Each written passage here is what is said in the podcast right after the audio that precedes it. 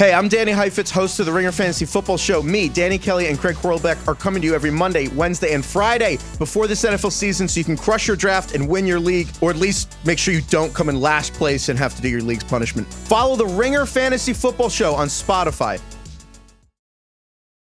This episode is brought to you by State Farm. There's no better feeling than a personal win, and the State Farm Personal Price Plan can help you do just that. Talk to a State Farm agent today to learn how you can bundle and save with the personal price plan. Like a good neighbor, State Farm is there. Prices are based on rating plans that vary by state. Coverage options are selected by the customer. Availability, amount of discounts and savings, and eligibility vary by state. This episode is brought to you by Modelo. What does a true fan look like? It's cheering the loudest. It's never missing a game, no matter what. And for that, you deserve an ice cold reward because you are a fighter and Modelo is your reward. Modelo, the mark of a fighter. Shop delivery or pickup options near you at ordermodelo.com. Drink responsibly. Beer imported by Crown Imports, Chicago, Illinois.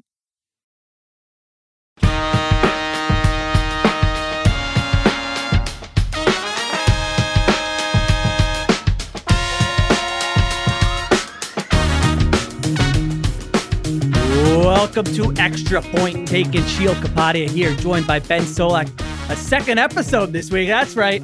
It's our version, of podcast two a days, I, I would say. Benny Souls, you look like you're in the best shape of your life, may, may I say? Uh, listen, it's it's it's preseason for all of us. I it, I love to say that anytime I make a mistake for the entire month of August, football or non-football, right? Just you know, pulling the car into the garage, a little bit tilted, you know, didn't didn't pull in straight into the parking spot. Listen, it's preseason for all of us. All right, Wet, sleep past the alarm, get up a little bit later than I expected. You know what? It's preseason for all of us. It's the for one month of the year, you can make any small error you'd like and just wave it away with. It's preseason for all of us. That's right. Get those interceptions out of the way, try new things, figure out what works, what doesn't work. And then by the time uh, September rolls around, you'll be in good shape. All right. The topic today is very simple. Which head coaches have the most at stake in 2023? Ben, I didn't make it any more specific than that. I didn't want to say, well, we're not saying just hot seat. We're not saying job security. It's just that question. You can take it any direction you want. Which head coaches have the most at stake in 2023? So we're going to go back and forth. We didn't tell each other uh, who we chose. We each have three. And then I'll do an extra point ticket. But I just have like, you know, other than the guys I chose, I have like 10 other guys. So I'm like, oh, I could have chosen this guy. So I'll just run through There's those quickly and see if you have any of those. All right. I think my number one isn't going to surprise you, but I don't know that you would have chosen this guy. I'm going with Bill Belichick as my no. I, I Sheil, I legitimately you spent knew I was going to take him. I spent part of the the prep for this episode preparing my counter argument for why your Bill Belichick point is a bad point. All right, you think I, I didn't know this was coming down the mountain? Here we go. All right, here we go. So here's the reason. I mean, I don't find the Patriots, honestly, that the 2023 Patriots as a standalone team, I don't find them that interesting, quite honestly. I, think they're going to be a mediocre team. I have them, I think, for seven wins. If they get to nine wins and sneak in and, and make the playoffs, uh, I won't be shocked, but I'm not predicting that. I think they have a, a low ceiling. And I think they have a relatively high floor. They're coached by Bill Belichick. They're not going to be a complete disaster uh, that only wins four games. So they're just kind of stuck in that middle ground of the NFL. That to me is not that interesting. I, I could name easily 15 other teams that I find more interesting just for this season. However, you got to zoom out and look at what's potentially at stake for Bill Belichick, for Robert Kraft, for the New England Patriots this season. Bill Belichick is 25 and 25 without a playoff win in three seasons post Tom Brady. Uh, I suspect Robert Kraft knows those numbers by heart and is willing to tell those numbers to anyone and everyone who will listen. I suspect he's thinking, man, I chose Belichick over Brady. Brady went and won the Super Bowl, and I'm stuck with the guy who has not won a Super Bowl. This was a poorly coached team last year. It wasn't just that Matt Patricia was the offensive coordinator. If you watched the Patriots week in and week out and didn't know who was on the sidelines, you would go, What is going on here? This is an undisciplined team. They make bad decisions, uh, t- untimely penalties, in game management, all those things. They were not a well coached team last year at all. So the question for 2023 becomes what is this team and what happens if they do not make the playoffs? Bill Belichick 30 wins behind Don Shula for the all time record. He's 71 years old. If they don't make the postseason, that would be three or four seasons with no playoff, uh, no playoff wins, uh, no playoff wins for five straight seasons, and no playoffs three or four seasons. I mean, that's not great to go five seasons without a playoff win like that. You're you're you know you, that that's not good company you're keeping. So the question becomes: Am I making much ado much ado about nothing? Is Robert Kraft just going to stick with Bill Belichick until Bill Belichick wants to stop coaching, or does there come a point, whether it's after this season, whether it's after next season, where Robert Kraft says, "You've done an amazing job. You've changed my life. We've won a lot together, but you know, when it's time, it's time." And it's time to move in a different direction.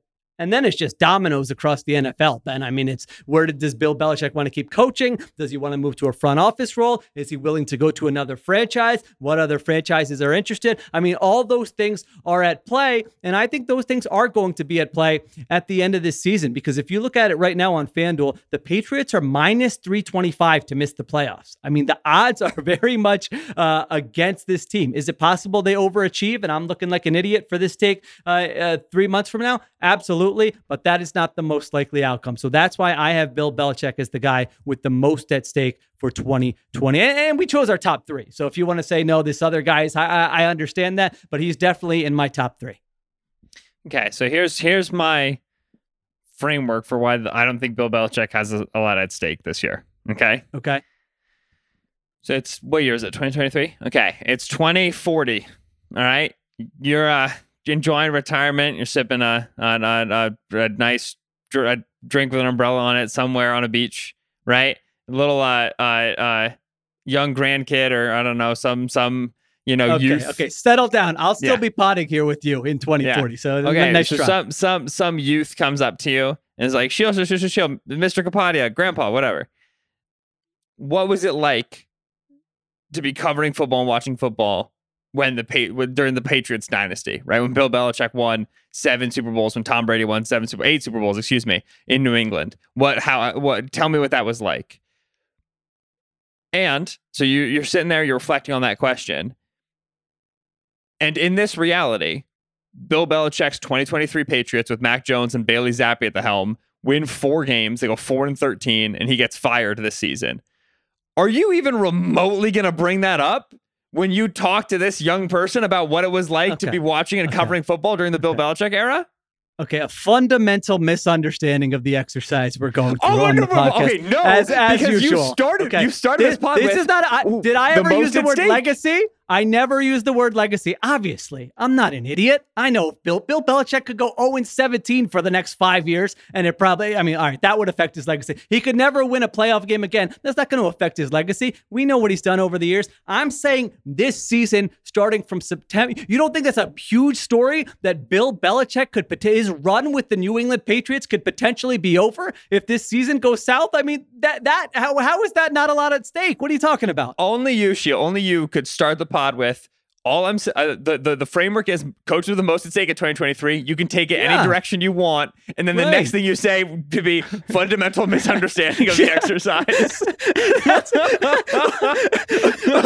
well, that that's true. I mean, I stand I stand by everything I said. So I agree. No, I, I, understand the, what you're saying. The legacy right? is not at play. But this year, standalone in terms of what it could mean yeah. for the franchise and the ripple effects around the league. That's why I chose Belichick. So that that's why it's difficult. It's because I absolutely I, I I totally hear what you're saying. In the the framework of 2023, the, the 2023-2024 NFL season, it feels like Bill Belichick has a ton at stake. But the only reason it does, like you yourself said, the Patriots aren't an interesting team to you. You yourself said, like, this team does not register as like a high quality team that can make a playoff run. The only reason we really deeply care about what Bill Belichick might do in 2023 is because we've seen him coach for the last two decades with the Patriots and we know what he's capable of and we and we know his legacy. And accordingly, because that's why we have such visibility on him in 2023, it's now difficult for me to say, oh, I really actually like care about the results of the season. It's not going to change my opinion of Bill Belichick very much, if at all. Right. And that that's that's why it's a like to me, they're inexorably tied together. You can't have one without the other. You can't say like he's got super high stakes in 2023, but also like we don't, you know, like this isn't a legacy thing. The only reason we care about him in 2023 is because of his legacy. That's the only reason why why the Patriots team is of any interest, right? Otherwise, it's a very milk toast around 500 team, at least in my opinion. Um, and so like I think if anybody were to make a sweeping claim about the quality of Belichick's Belichick as a coach. Period. Like just Belichick as a coach off of this 2022 and 2023 season, I think that would be egregious. I think the body of work is so big and he's been so successful that we know Belichick's one of the greatest coaches of all time. If if we want to make a comment on the quality of his coaching just in 2022 and 2023 and ask why it has fallen off, why it has changed, that's a separate conversation. And that's like that's certainly interesting to me. But in terms of like at stake, I can't I can't get up for Bill Belichick. Like he's he's going to go down as one of the greats and he could spend the entirety of this season wearing a clown costume on the sideline calling baseball plays. You know what I'm saying? Like it's just uh, uh, he's unimpeachable up in, on that Mount Rushmore to me.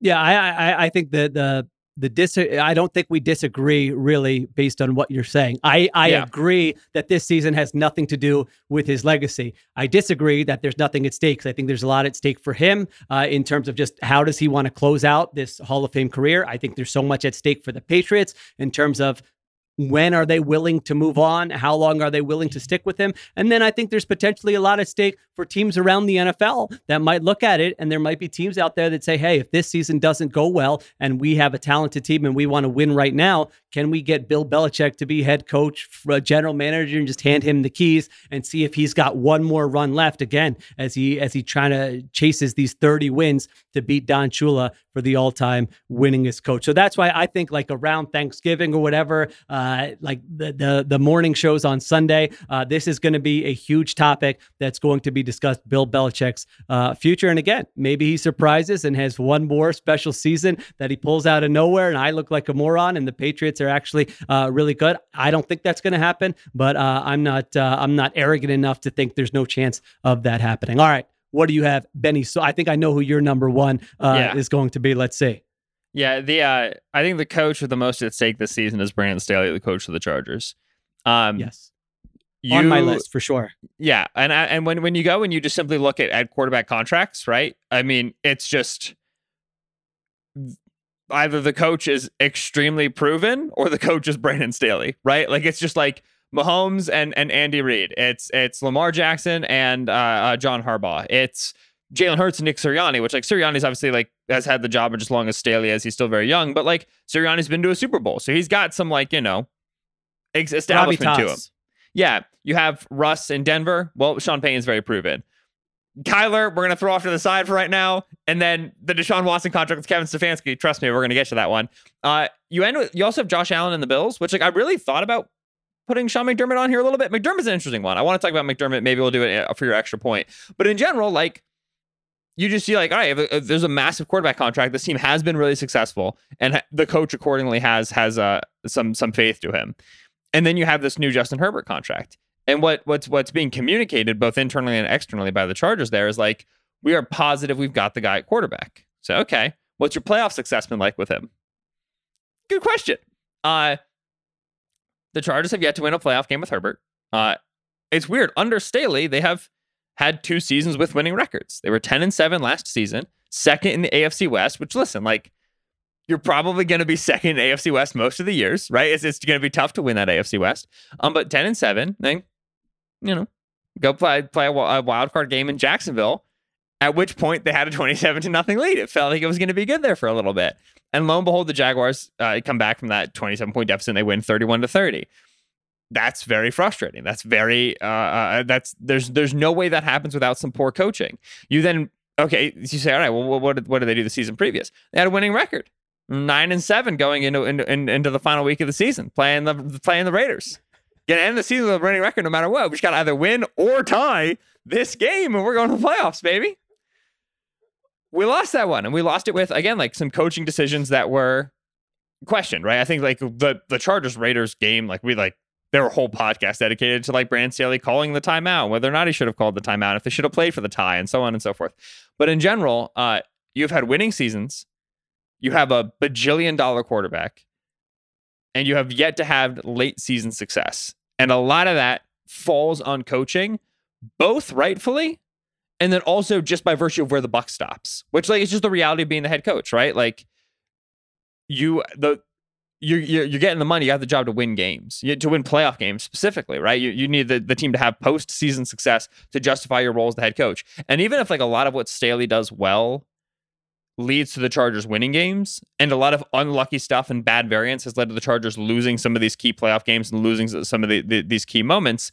The buck stops with the head coach. It falls on your shoulders again, whether rightfully or not rightfully. And I think that's a really important thing to understand with Staley. The reason why it feels like there's a lot at stake here is because Staley was considered like a, a huge uh, a watershed moment, a flashpoint in some of the defensive innovations that we've seen over the last few years. And he's also a huge watershed moment and, and, and flashpoint in terms of some analytics uh, uh, uh, debates, right? In terms of going for it on fourth down and when you go for two and when you don't go for two.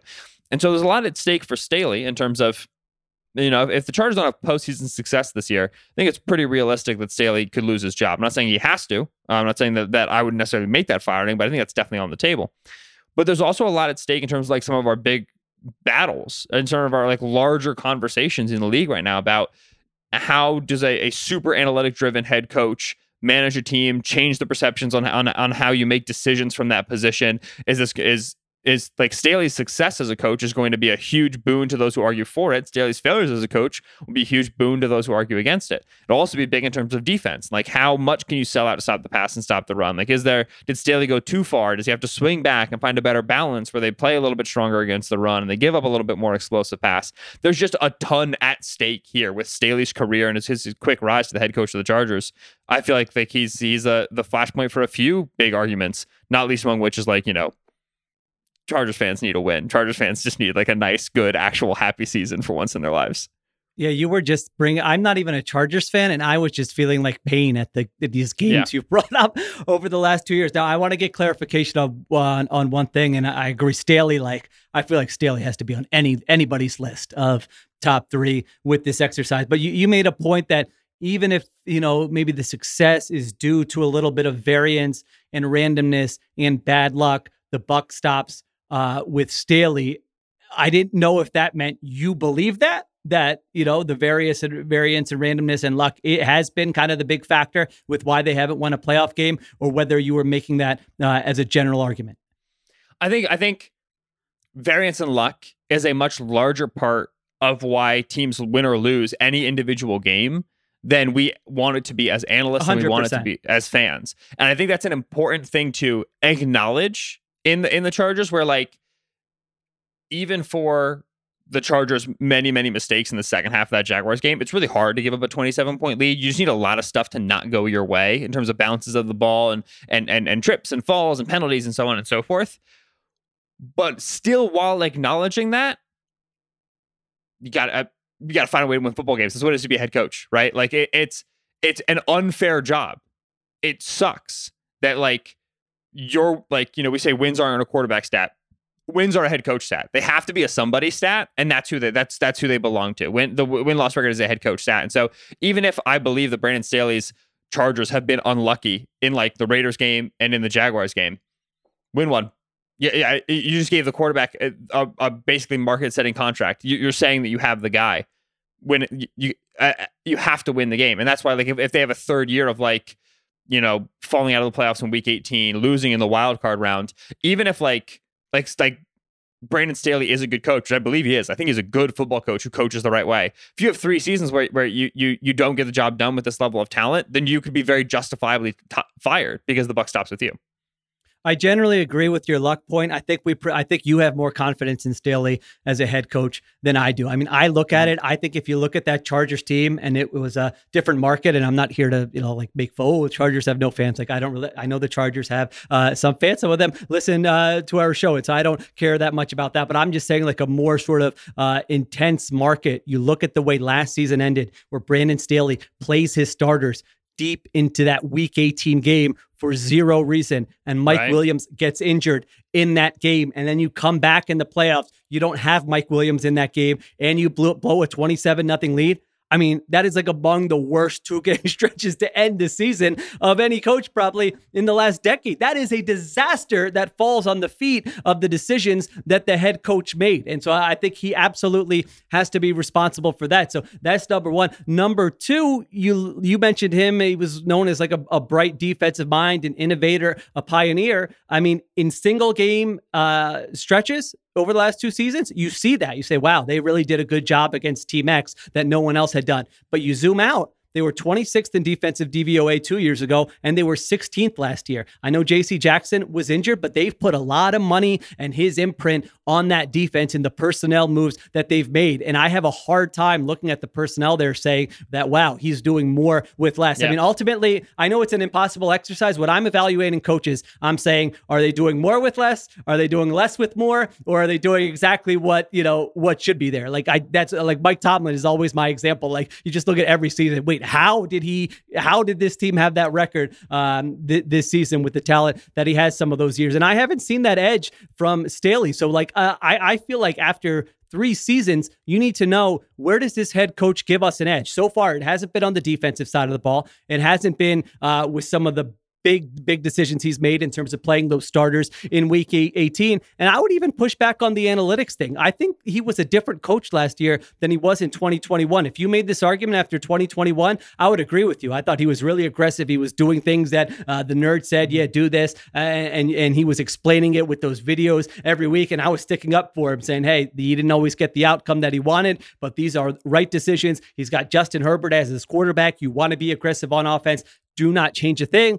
Well, in 2022, I thought he did. I thought he did change. I mean, specific uh, early in the season, I'm looking at it going, what what kind of methodology is he using for some right. of these decisions? Now, maybe he has information that I'm not privy to, and those were analytically sound decisions. But if you just look at it overall compared to other coaches, I don't think he gave his team uh, a great edge with his in-game coaching. So yeah, I think there's a lot of heat on him. I mean, for head coaches, specifically ones with great quarterbacks, the first move is change the coordinator. And he did that this year offensively. And that could be, that's a high ceiling offense with Kellen Moore. I mean, they could have a great season uh, and that could be a fantastic offense offense. But if they don't, it's like there's no other move here. You've got the quarterback, you hired your own coordinator, you're in charge of the defense. The organization has made personnel moves that, you know, you, you have wanted to make on defense. Why is this team not better? So, so that would be the case yeah. I, I would have for him definitely being on here. Right. I, I do wonder the degree to which some of the change in decision making uh, uh, in terms of fourth down aggressiveness, when to punt, when to go for field goals, when to go for it, so on and so forth, is a result of my favorite maxim. The number one job is not to win games. Number one job is to keep the job. Right. Right. I, yeah. Which, right. which, uh, like, again, like I, I posited when I first said about it, like, you know, uh, is there a degree to which Staley's gone too far and he has to swing back? I think that, like, one of the reasons why I love Staley. And I talked about this a little bit with Steven on the NFL feed a couple weeks ago when we were talking about uh, uh, defensive coaches and, and, and, and, you know, what Staley specifically does with the Chargers. I think one of the reasons I really like him and, and Steven really likes him is because he's an innovator, right? He's pushing the way football is played, both from a schematic perspective and then from a decision making perspective. But then I asked Steven, like, okay, who, who would you rather have as a head coach, an innovator or a winner? And he was like, well, that's a false dichotomy. And, and sure, it is. But there's also a degree to which that's true, right? Like when you're on the cutting edge, guess what? Like you're going to try some stuff that doesn't work. You're going to try some stuff that, that comes, and when it doesn't work, it's going to come under very heavy criticism because you went and stepped outside of the norm, right? You stepped outside of what, what is traditional. So there's a lot of visibility on that decision. And sometimes it works, sometimes it blows up in your face. People are really going to care when it blows up in your face. Uh, and so that's why, like, it, I think it's so important to under, like, understand with, with, with Staley, like I said, wins are, are a coaching stat I think Staley's a, a good coach because I, I like the way that he thinks about football. I think he thinks about it the right way. And I think he he he makes decisions based off of that good paradigm of football. It's better than a, a common archaic way of thinking about the game, especially on the defensive side of the ball that we see in a lot of teams right now. But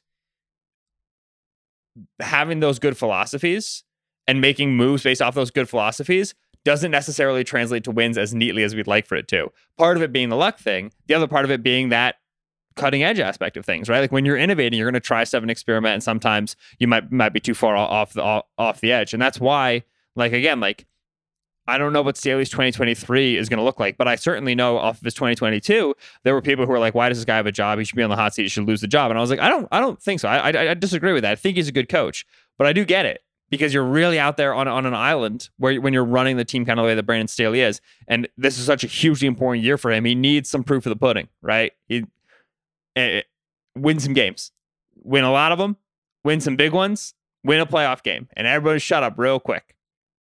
Yeah, there's just, I, I just feel there's been a little bit of an inconsistency to his approach. I'm with you. I had all those thoughts you had his first year going, all right, he's trying mm-hmm. new things. He's pushing the envelope. I like this. He's an outside the box thinker. He was communicating what he was doing. He, I think he does that really well to the media, which earns him some goodwill. Like he will explain kind of what what he's doing. Uh, at the same time, I felt like what you said, maybe whether he felt the heat, whether if there was a different reason, I felt some of those decisions were not as sound last year. Uh, the stuff at the end of the season, again, I don't mean to keep bringing it up, but like that that's a big deal to me um, when you when yeah. you're making a big decision like that for your team, and one of your best players gets injured and can't play in a playoff game, and then you know losing the lead that you did. Uh, coaching is obviously going to play a role in that, and then the bottom line, which uh, I don't even know if we've I think we've mentioned his name, but haven't talked about him we both think Justin Herbert is really good. A lot of people think Justin Herbert is really good. If Justin Herbert is 25 and 24 as a quarterback, I know the one season was not with Staley, but if he's, you know, uh, what, a few games over 500 in two years with Staley with one playoff appearance and no playoff wins, I think people like us are going to go, well, we don't think that that's Justin Herbert's fault. So whose fault is it? Exactly. and then it's like, well, there's only one person left whose fault yeah. uh, it, it, could be. So yeah, uh, I think, I think, I think right. Like we're, we've been on Staley for a bit, but I think like the the the clear one liner is that like if you gave this roster, especially with Justin Herbert, just like a clear establishment, solid yeah. coach. Like I'm not talking Andy about Reid, Andy, Sean Payton, right? But like, who, uh, like yeah. and like, but like not even, even one of those. That. Yeah, right. Like if you just gave him to like Doug, right? Like Doug's obviously yeah. won a Super Bowl, but if you gave him like a good offensive coach, they'd be better. They'd be better. They would be. Yeah, they would have won more games. Right. Yeah. And so Staley is an extremely young coach, not a ton of experience in the NFL. I'm okay. I'm honestly I'm okay with some of the inconsistency because again, like I think like there's a degree of like trying stuff and figuring things out and like what's our balance going to be. I'm all right with a little bit of like we're you know we're we're still figuring some stuff out here on this like new and modern approach to making decisions in game. But the mistakes have been have really blown up in his face, right? That's some of the luck component, but they've really blown up in his face. And at some point, if you're the Spanos family, you go, okay, let's just get a, a good West Coast OC in here, win 12 games, and, and try to make an AFC run. And uh, you can't fault them for that decision.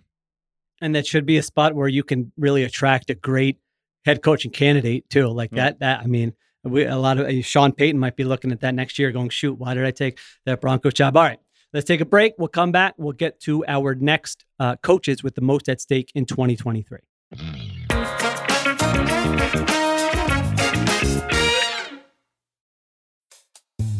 NFL futures are out, and now's the time to get in on the action early this season because right now, new customers get a no sweat first bet up to $1,000. One of the ones I'm looking at, Indianapolis Colts regular season wins six and a half.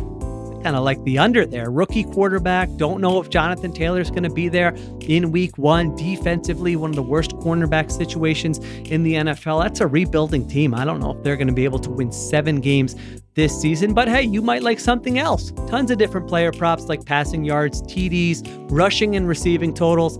Great team markets like teams to make the playoffs, win the division, Super Bowl matchups, and you can parlay together different picks for even bigger payouts. Go to the FanDuel Sportsbook app to find more options. That's up to $1,000 back in bonus bets. If your first bet doesn't win, just go to fanduel.com slash ringer NFL to join today.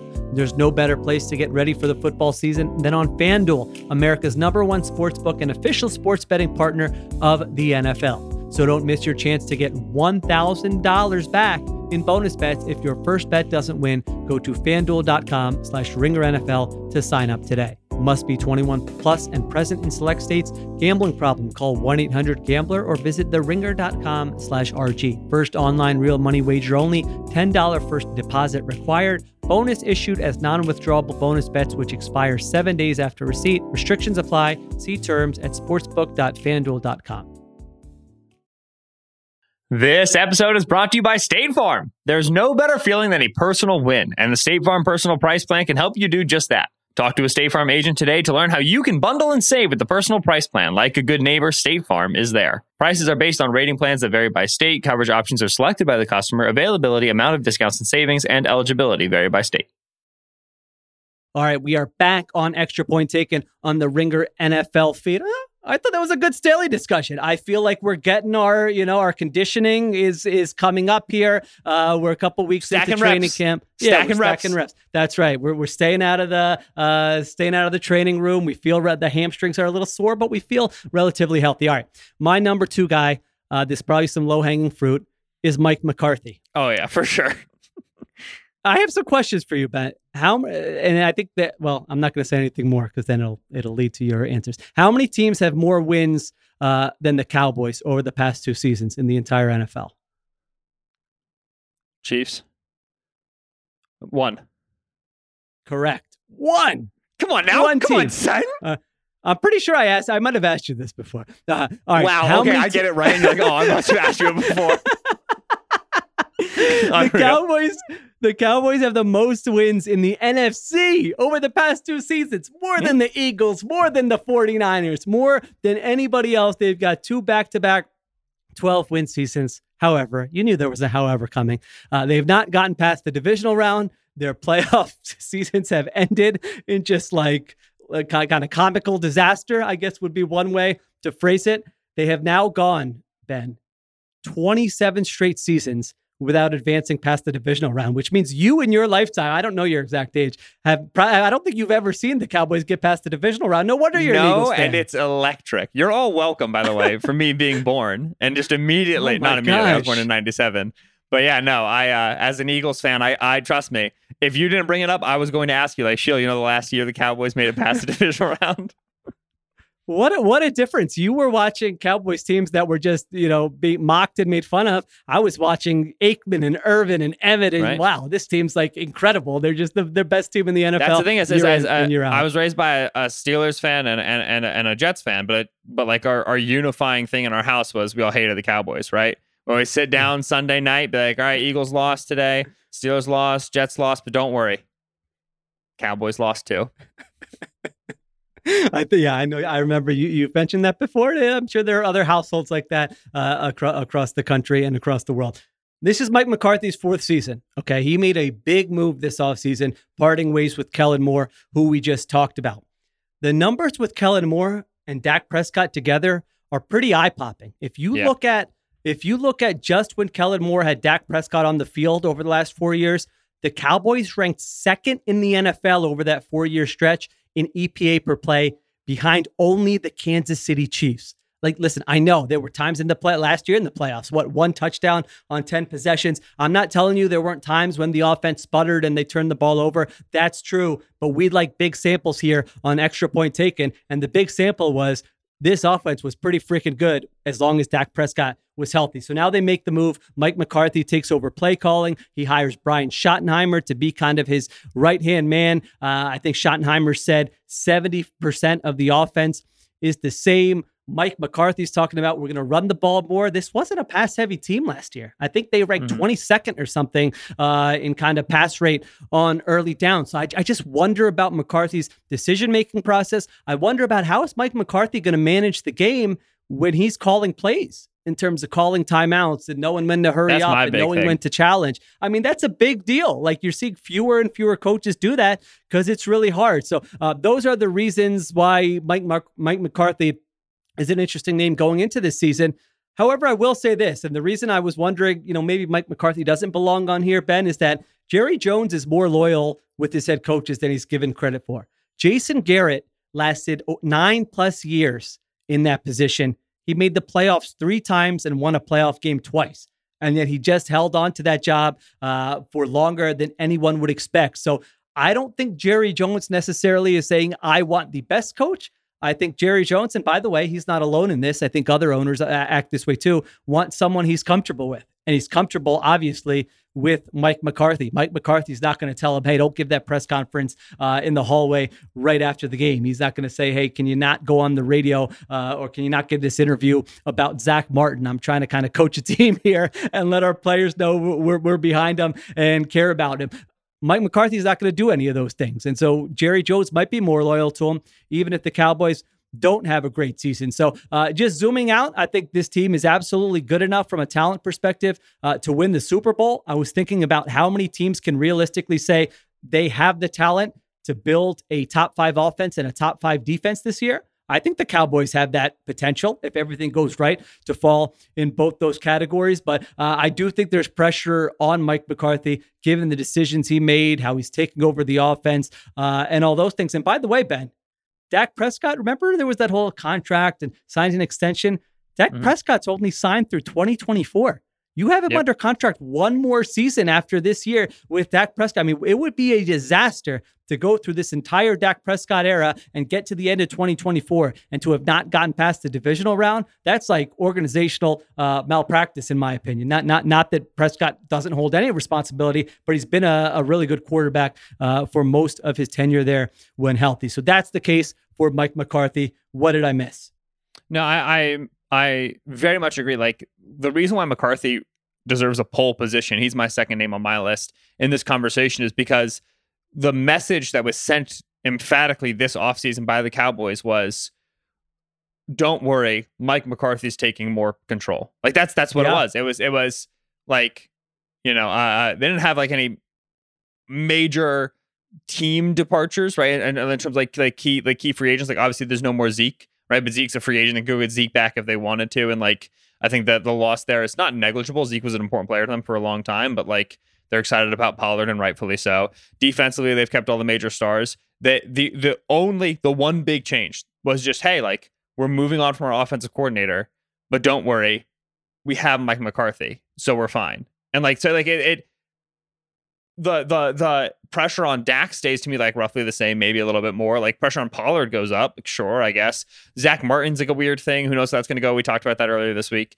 But like ultimately, like pressure on Parsons, Trevon Diggs, CeeDee Lamb, it's all like the same.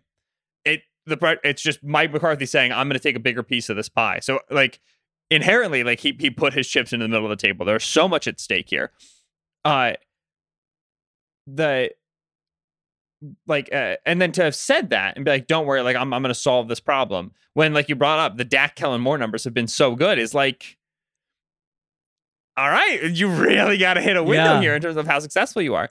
A- and there's because it's the cowboys it's so easy to defray attention to something else right? Like you just have jerry jones who's like constantly up to something. You have like the Ezekiel Elliott you know they're feeding him because of the contract and Pollard's better. You have the Zach Martin thing now. You have all the all the Dak discourse, right? The constant visibility on how good is Dak? Does Dak deserve the contract? Whatever. Uh, remember, like like the, after the Cowboys lost to the Niners, it was like, our Dak can't win in the playoffs because obviously the Cowboys haven't made it past the divisional round.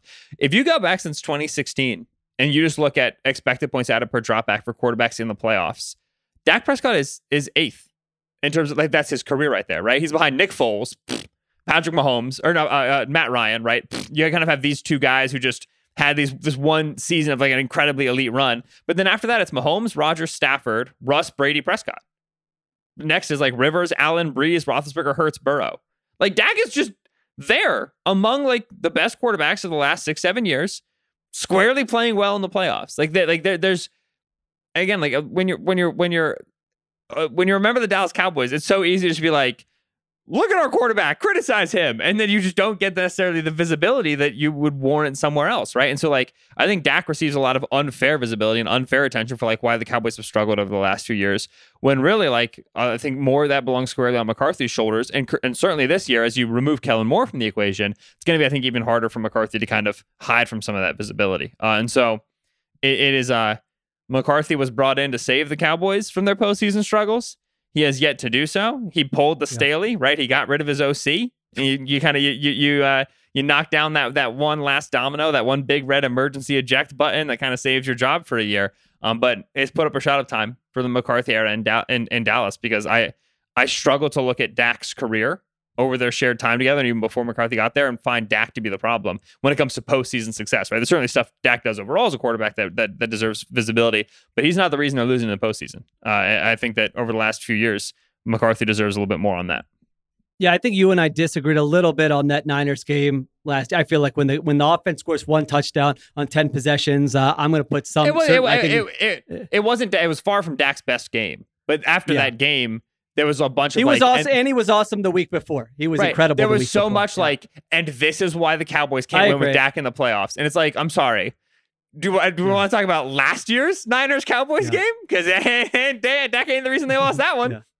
Yeah, no, I, I generally agree. I think we we both think Dak Prescott is a very good quarterback. And if you're a Cowboys fan and you look at like think of the last uh, what eight years, decade here, where you luck. I don't want to say luck into it because they drafted the guy. You get a top ten quarterback in the middle rounds of the draft, which is just like the golden ticket uh, Right. in the in the NFL. You get that. You get who I think is like a Hall of Fame defensive player in the middle of the fir- like could go down as an all-time great in the middle of the first round. You get a coordinator who's coordinated this defense to top 5 finishes in back-to-back years and you have zero to sh- you haven't even gotten past like that that's tough that that is that is a tough pill to swallow if you're a Cowboys fan. When you look at the things that because they have gotten a lot of things right. The things you've gotten right and then to still look at the end of the day your pro football reference page and say man it's been 27 years since we've gotten past the divisional round uh, that is a tough pill to swallow all right you said mccarthy was your number two do you want to Yep. go to your next guy uh, and then i can uh, Sure. finish out with the my third guy okay go ahead Yeah. I do, before I do that, want to ask you. You brought up the fact that Dak's only signed through 2024, right? Uh, percent chance that Dak Prescott is a Dallas Cowboy in the year 2025. I would say still pretty high. I would say 72.9%. What do you That's think? a uh, that that's that that's about in three out of every eight universes. Dak Prescott's playing somewhere else in 2025. That's a lot. so you think I should have gone higher? I would have said like just- 85, okay. 90. That would have been my answer. I was just curious what you say. I, I think he's going to be. I mean, he listen. He played it smart and took a short term deal and said, "I'm going to hit the market again when I'm." He'll be like in his early 30s at that point, so he's going to have a lot of leverage uh, at that point. I just the Cowboys don't really have a contingency plan now. If they go a couple more years and he doesn't play well or they don't win, then maybe that changes. But I, I would say definitely the most likely outcome is that he's still there. Yeah. All right, I was just curious where you were at on that. Yeah. Okay, my number three. Uh, I thought about a few guys for this, and I ended up just going with the first thought that I had, and what I, what I think would be chalk. I don't know if there's a way you can have chalk in a ranking like this, but there's a lot of there's a lot at stake for Kevin Stefanski, the head coach of the Browns. That's who I've got. Yeah. That's who I've got. Uh, and we and we'll definitely, like I said, there's a few more people that I definitely want to talk about. Um, but with Stefanski, uh, Stefanski spends his entire career in Minnesota, right? Assistant to the head coach, assistant quarterbacks coach, running backs coach, tight ends coach. Like he's just, just this this homegrown guy in Minnesota. He's going to come up. He's going to be the OC. He's going to go through the the the the the franchise, and then he, gets that Browns offer to be a head coach, and he takes it. All right, leave the Minnesota, uh, the Vikings world, where like you kind of know how everything goes. You walk into Cleveland, you, and and now, like unfortunately, now that we look back on it, a little bit unfortunately, you have this immediate success, right? Okay, so say Baker Mayfield, he comes in 2020, and Baker has his best career, uh, be- best year of his career. Uh, they're running the the you know the uh, boot play action, Sean McVay, popular offense 2020. Everybody's doing this, and they got Nick Chubb moving and, grooving, and they got a great offensive line. Bill Callahan's there. Everything's hunky dory. Like we're just gonna plug and chug this thing the same way that it's worked for all these other offenses for the last few years. But in 2020, defenses were starting to catch up. They started to solve some of Stefanski's stuff because Stefanski really in that Baker year was just running like the same six things, right? And they were running it extremely well, but it was it was a simple offense. And uh and then you start to deal with the reality of Baker not necessarily like having the top tier talent of a first overall pick at quarterback. And it's kind of like McVay with with Goff, where like, okay, we can win with this guy, but can we go get somebody else? And like, what's this going to look like? And Stefanski pretty quickly has to like grow up. You got to do some big boy stuff. You got to diversify the offense, and you have to, to deal with this this this quarterback contract situation, right? Like you you you uh this this is being a head coach is, is making these really tough decisions with these guys you invested a lot of resources in. Then we know the end of the story. Uh, Kevin Stefanski, to whatever degree he was an an agent in the Deshaun Watson decision, he was actively like, I want to go get this guy, or if he was a passenger on a boat being driven by by the Haslam family and by ownership. Uh, I don't. To me, like like we're, we're splitting hairs at that point. Stefanski was a key player in a decision to bring Deshaun Watson to the Browns. Uh, he was a key player in a decision to pay Deshaun Watson a massively, substantially record-setting contract. He was a key player in a decision to to justify and excuse Deshaun Watson's horrible history and, and many misgivings and many transgressions with with the Texans based off the pure fact that he has a lot of football talent and Kevin Stefanski wants to win some football games. So you made what is just like a bad human decision, just like not a good choice to win a lot of games as the head coach of the Browns. Deshaun's suspended for 11 games. You got Jacoby Brissett out there. You're kind of hanging hanging around a little bit. Like the offense is, is, is working. You, you, you've got Amari Cooper. You've kind of juiced things up. You've developed the offense. You've evolved a little bit. And you get those games of Deshaun, and Deshaun did not look good. The offense got worse. The defense was horrible the entire season. You did not win a lot of football games. All right. Well, here we go. Uh, Stefanski's had three seasons as the head coach of the Browns. They finished fourth, third, and third in the AFC. Now that fir- that that 2020 year when they finished third, they still made the playoffs. They were 11 and five, right? They had that game against the Chiefs. But in general, you have not had divisional success. And you're coming into your fourth year as a head coach. You're the, this is your second quarterback as a head coach. He is the highest paid quarterback in the league, and also the decision to acquire him dramatically negatively impacted your franchise in terms of, of, of just their role as as good people in the world. You could win 100 games in an 18 game season and not justify the Deshaun Watson decision. But in the scope of football, in the scope of, of the competitive game played on the field on Sunday afternoons, you have to win a lot of games. You absolutely unequivocally need Deshaun Watson to be good at football and win a lot of football games to say, all right, we went through all of this and it was worth it. It wasn't. But that's that's the argument that you're going to make from a football perspective. If not, man, the Browns have got their wagon hitched to Deshaun Watson. They ain't getting out of that contract.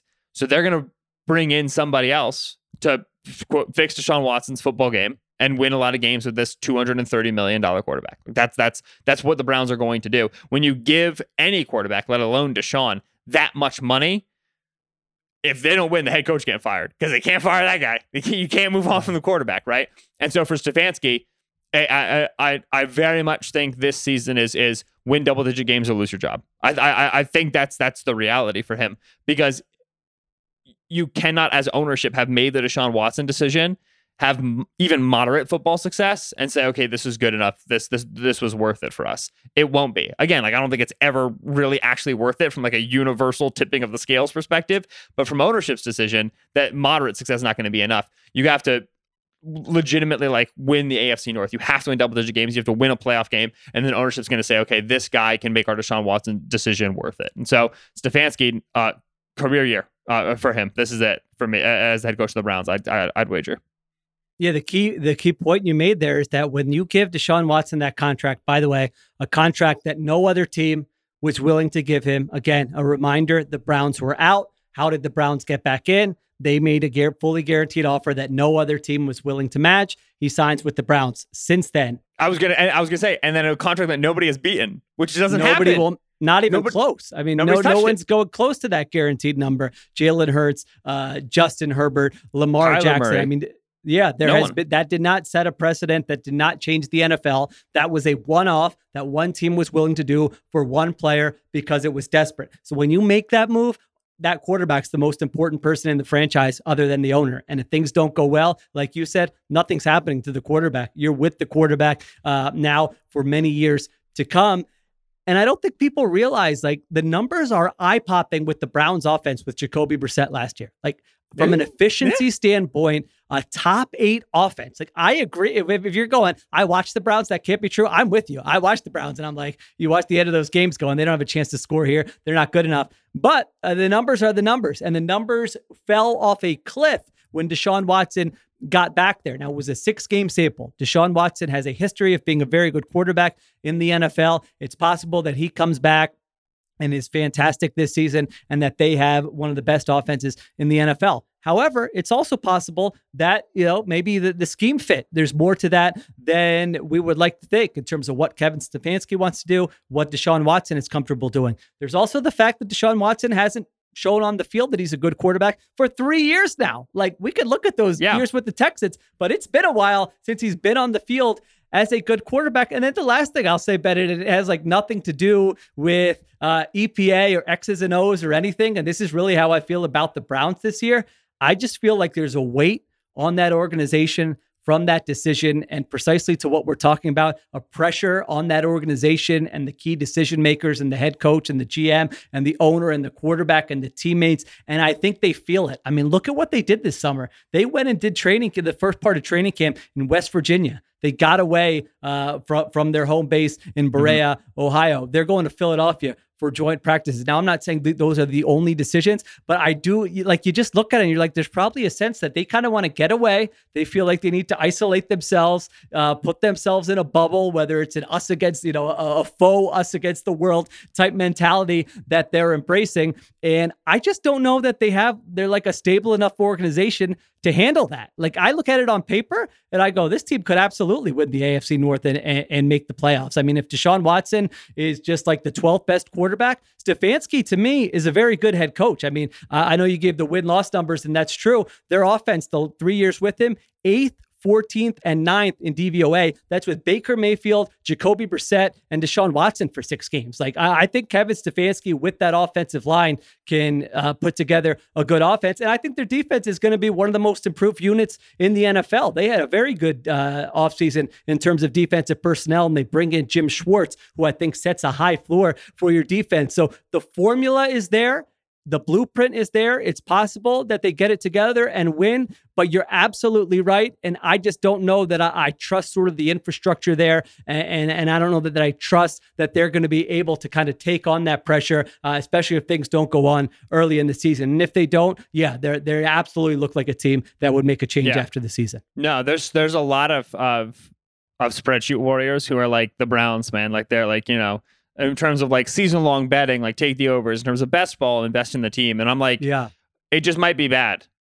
Like it, uh, and like it might be bad because it's horrible and that's why it's bad. Like that's not an English sentence, but you know what I mean, right? Yeah. And and when when we again when we zero in on Stefanski, like I said, like I I don't pretend to know nearly enough about Kevin or like be sourced up or whatever to be able to say if he was like an agent of the Deshaun Watson decision or an unwilling passenger in the Deshaun Watson decision that now has to justify it, put on a face for the organization or whatever. But in the reality in which like Stefanski was not like super in on getting Deshaun to Cleveland, he's just not going to coach well in that environment. Like you, it, it, independent of the context in which a bad coach quarterback pairing is created, it just never goes well. They never figure it out. It's like zero for a, billion in terms of like success rate in the history of the NFL. And and when you again when you go from a finance perspective, if that pairing is not working, Stefanski is the part of the pairing that's fungible. He's move onable from, and uh, uh, uh, Deshaun isn't. If Stefanski was an agent of it, then okay, maybe he's going to be more motivated to get it done. But again, like he's the part of the pairing that that that that can be cast aside.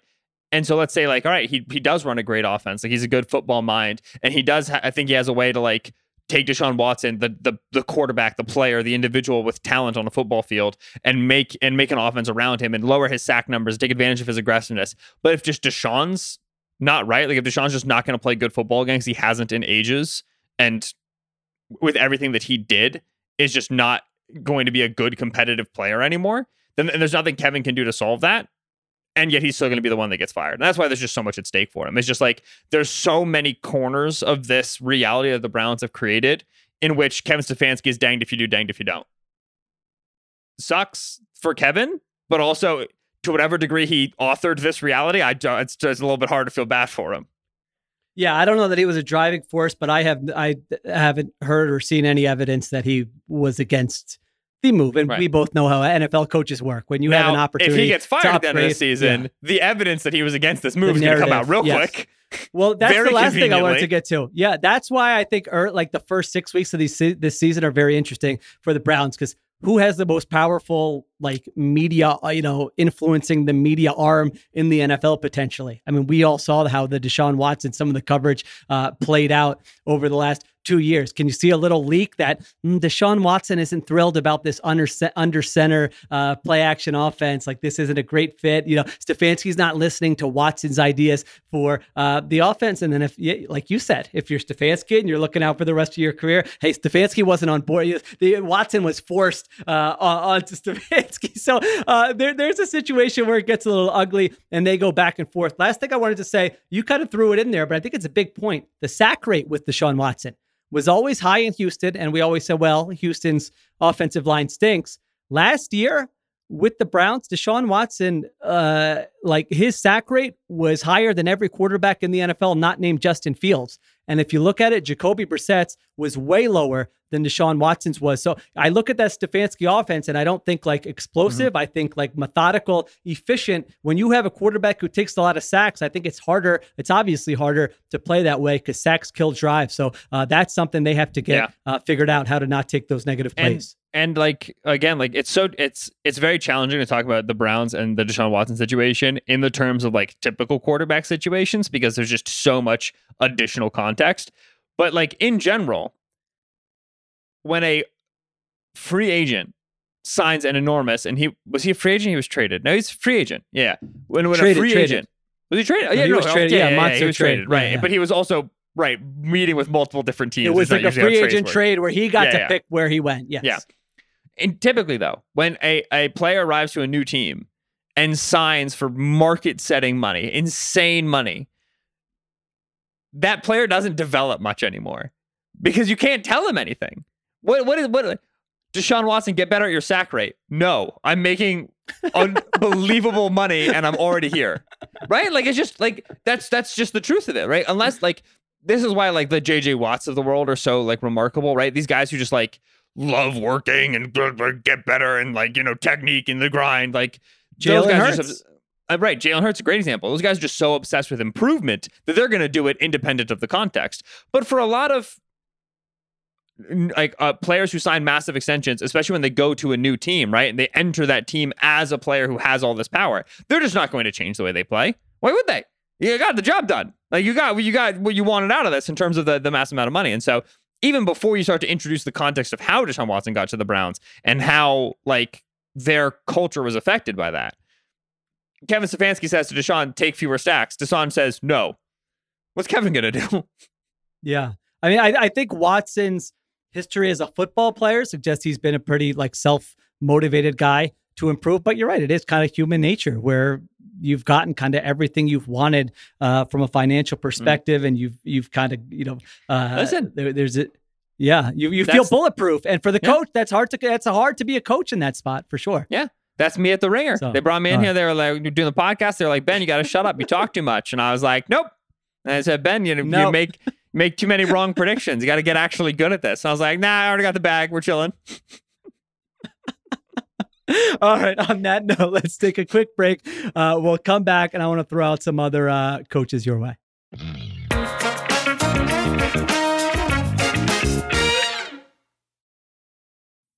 This episode is brought to you by Modelo.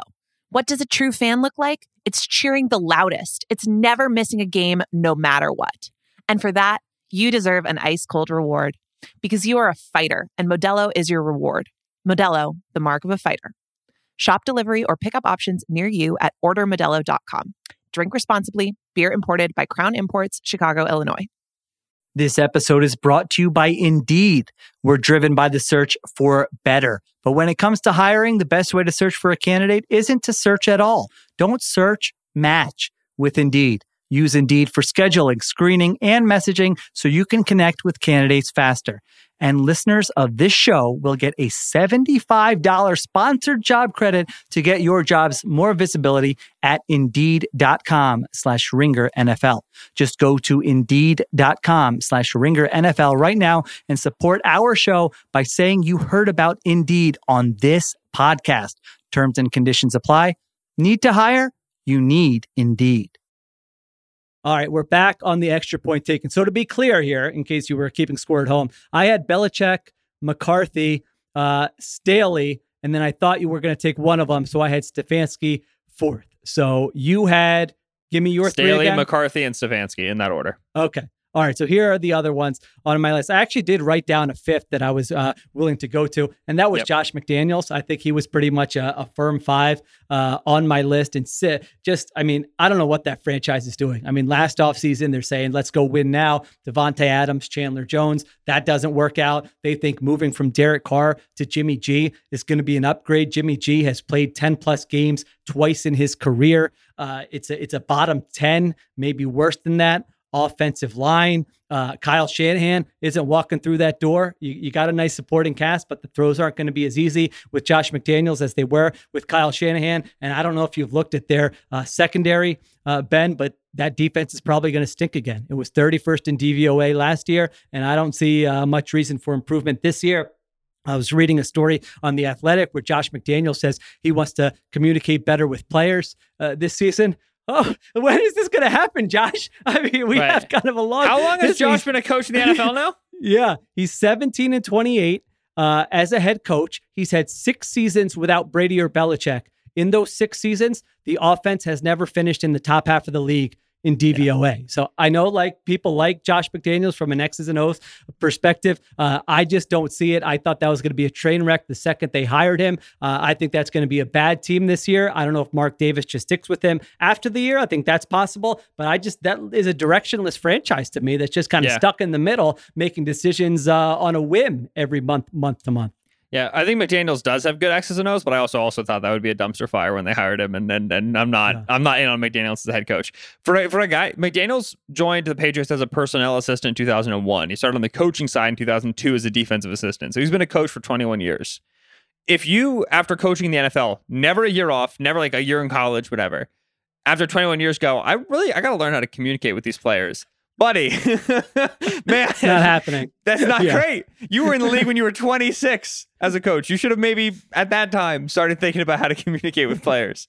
Um, I didn't have McDaniels down on my list because I just feel like the Raiders are low stakes overall because like I, I guess like maybe they have expectations, but I feel like nobody has expectations for them. Yeah. So it, It's it sort of struggles for me to yeah dial up the stakes. Uh, for me, fourth for me was uh, uh, Sean McDermott.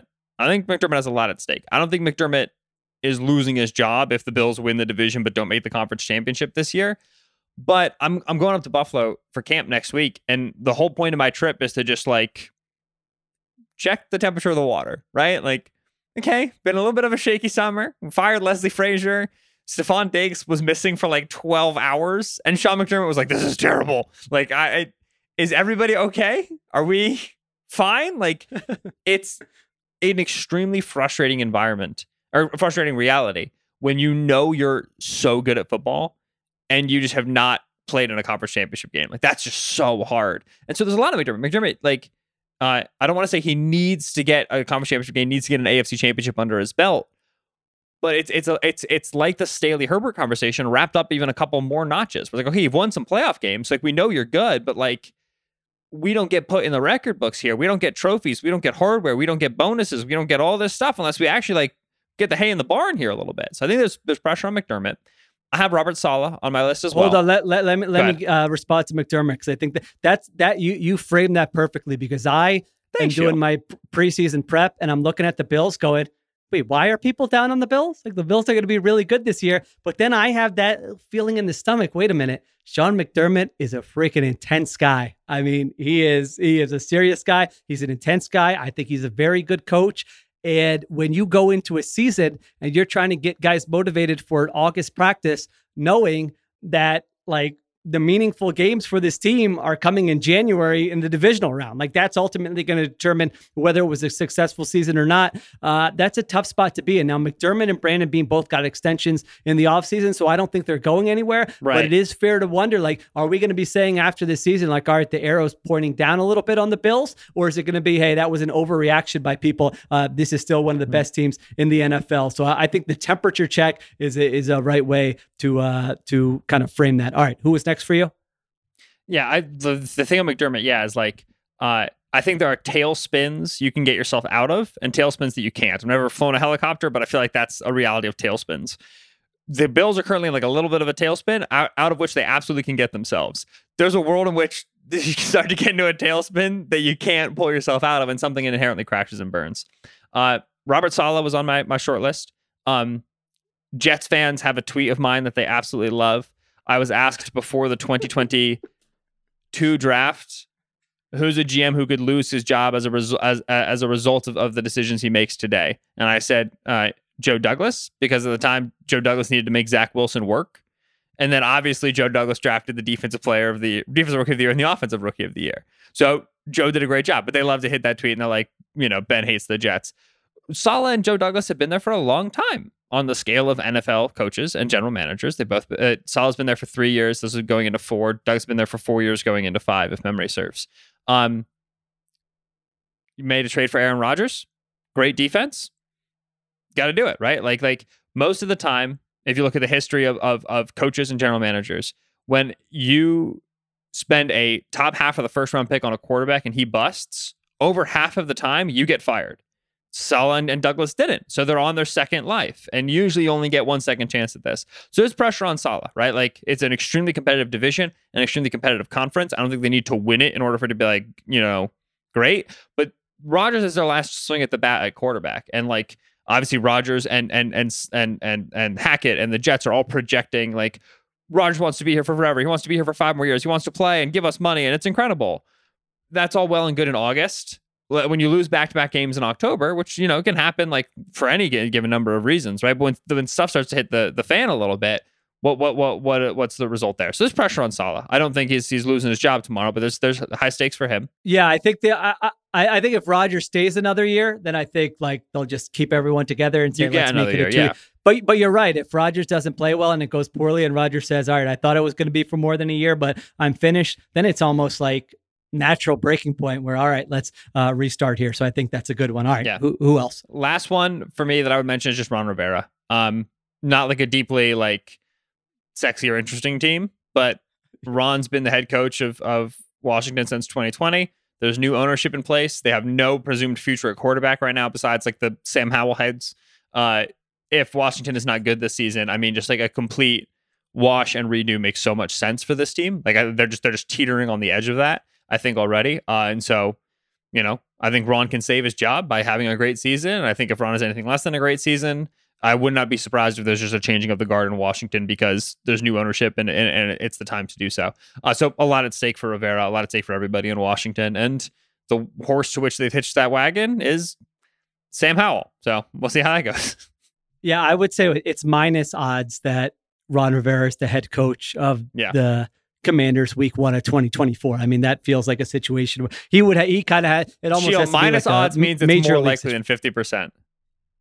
Well, no, if you were betting on, okay, you're right that he's not the head coach. That he's, I meant that Yeah. he's not the head coach. Yes, Gosh. yeah, sorry. All these, all Thank these, you. all these, all these neophytes trying to talk betting. Come on now. All right, the other names. Uh, let me see. Who else did I have written down? I mean, these are kind of boring ones too, but like Dennis Allen. I mean, Yeah. right.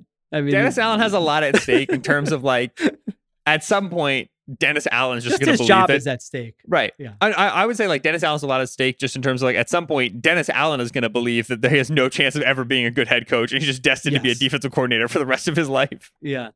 And I guess Todd Bowles probably fits in that I thought also. Bowles, I yep, Bowles the same he- way. He's been dealt a little bit of a tough hand here with Tom Brady retiring. He kind of had one year to make a go of it. It didn't go well. And so uh, that was another one. Honestly, Mm-hmm. we could go like eight more, but we've got many shows between now and week one. So we will hit on those other teams, those other coaches for sure. But I think we hit uh, on all of the. Can I? I want to. I want to put two names in the world just to make sure Go that ahead. you agree with me in terms of no, because I think the fan bases, some some percentage of the fan Okay. bases for John Harbaugh and Mike Tomlin would want them mentioned on this list, but you and I both would say no. really? Right? Yeah. No, 100%. I would say they're among the five best coaches, probably. Exactly. uh, okay. It, uh, Mike Tom, wait, Mike Tomlin? I mean, Harbaugh. I I like Harbaugh a lot, but you could talk you could talk me into the Ravens have a bad season. It's become stale. Do you- like I guess you could talk me into that. I think it's stupid, but Tom, what Tomlin? okay, Sheil, Steelers fans, uh, uh, uh, one of whom is my father, another one of whom is my sister, are the most spoiled fan base in the history of the world, right? They've had like two coaches since 1830, all right? Like they just think that, like, yeah, all you do is you just hire a guy and he's the coach for 20 years and you win three Super Bowls. That's how all the other franchises do it, right? The last five years of Tomlin have been no playoffs, lost wild card round, lost wild card round, no playoffs, no playoffs. For the in Steelers world, that's like, oh, what a what a bad run we've got here. We're in a rut. We need a new coach. Like, I legitimately, like, there's a there's a decent percentage of Steelers fans that are like, Tomlin will never be more than a 500 coach. That's unacceptable here in Pittsburgh. We need to find a better guy. That's a very real sensation among Pittsburgh fans. I think I don't think it's a majority. I think it's a minority, but it's there. I think it's bananas, but it's there. Again, as, as I said, my uh, exercise for evaluating head coaches are is are they doing more with less, less with more, or pretty much exactly what they should do with the talent? And Right. you mentioned seasons with the corpse of Ben Roethlisberger and Kenny Pickett as a rookie having two concussions. With man, I will say, if you want to rip I, I'm I just did some work on the Steelers this morning. I'm going, how is Matt? How are you sticking with Matt Canada, Mike? Just please get if if Yeah. they would have just made a change at OC, I might be on this podcast going. The Steelers are my sleeper team for 2023. That one hurts me uh, a little bit, but yeah, no, I can't. I mean, the guy again never had a losing season. Gets winning record. I mean, just listen, Mike, Mike Tomlin understands coaching. The the interview Mike Tomlin did last summer or last offseason with the Pivot podcast, I thought was one of the best explanations of what an NFL coach's job should be and how many of them don't understand what their job is uh, of anybody right. I've heard in the last 20 years. So uh, I'm plugging another podcast here. Go ahead and listen to that if you haven't, because I, I thought he was that good on that podcast. All right this was fun. We're back in the swing of things. We hit on a bunch of teams. We hit on a bunch of coaches. Uh, thanks to Eduardo Ocampo for pitching in and producing. Appreciate that, Eduardo. Additional production supervision by Conor Nevins and Arjuna Ramgopal. Thanks to everyone for listening. Have a great weekend. Ben and I will be back next week on Extra Point Taken on the Ringer NFL feed.